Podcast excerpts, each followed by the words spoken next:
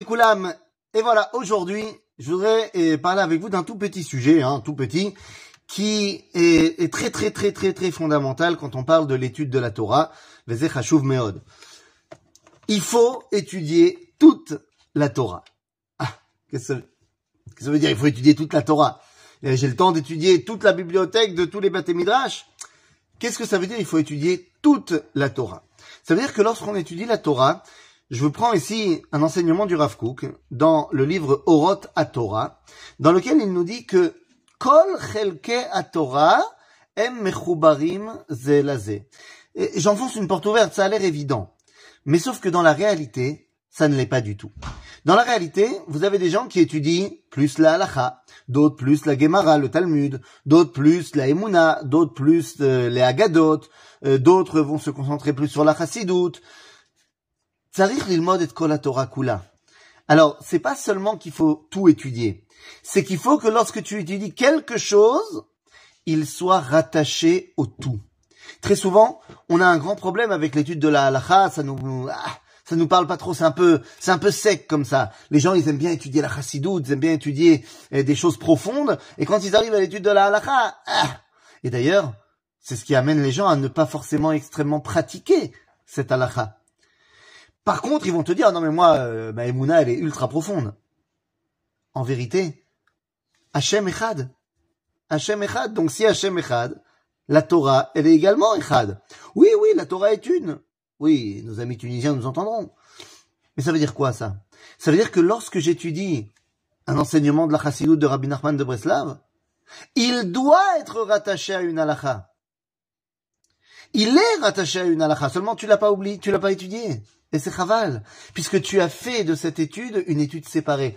À l'époque, quand on étudiait le Chumash, comment est-ce qu'on étudiait à l'époque? Vous savez, aujourd'hui, on étudie selon un seder particulier, qui est le seder de la Mishnah, du Talmud, ou alors du Rambam. Mais à l'époque, quand on regarde, par exemple, euh, je sais pas moi, la Mechilta, quand on regarde le Sifra, le Sifri, à l'époque, comment on étudiait, comment on enseignait la Torah? Les rabbinim enseignaient la Torah verset après verset, et lorsqu'ils arrivaient à tel ou tel verset, eh bien ils, enseignaient tout ce que la Torah orale avait expliqué autour de ce verset-là. En d'autres termes, eh bien ça nous montrait que tout était relié. Et lorsqu'on a compris cela, les amis, eh bien plus rien ne nous fait peur, dans la mesure où toutes les dimensions les plus profondes sont reliées à des enseignements du concret de la vie quotidienne. Et ainsi, Akadosh Baruch n'est plus dans les cieux. Il est également sur terre. Vous savez, la halakha, quand elle nous dit que il faut d'abord mettre sa chaussure droite et ensuite sa chaussure gauche. Oui, c'est une halakha. Le matin, tu mets d'abord la droite et ensuite la gauche. Tu vas me dire, bah, ça va, ça va, si j'ai mis le contraire, c'est pas très grave.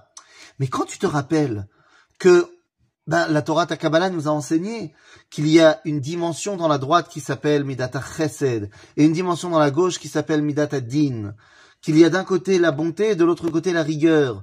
Eh bien, on te dit que tu vas commencer à avancer dans ta vie, dans ta journée, par la bonté et ensuite seulement tu rajouteras la rigueur.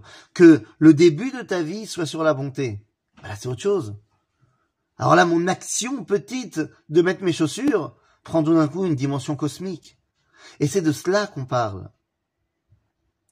À tel point qu'on va nous dire, par exemple, il y a une Mishnah dans ma et Douyot qui nous dit qu'est-ce qu'on fait s'il y a un homme qui est moitié esclave, moitié euh, libre. À l'époque, ça pouvait exister un truc comme ça.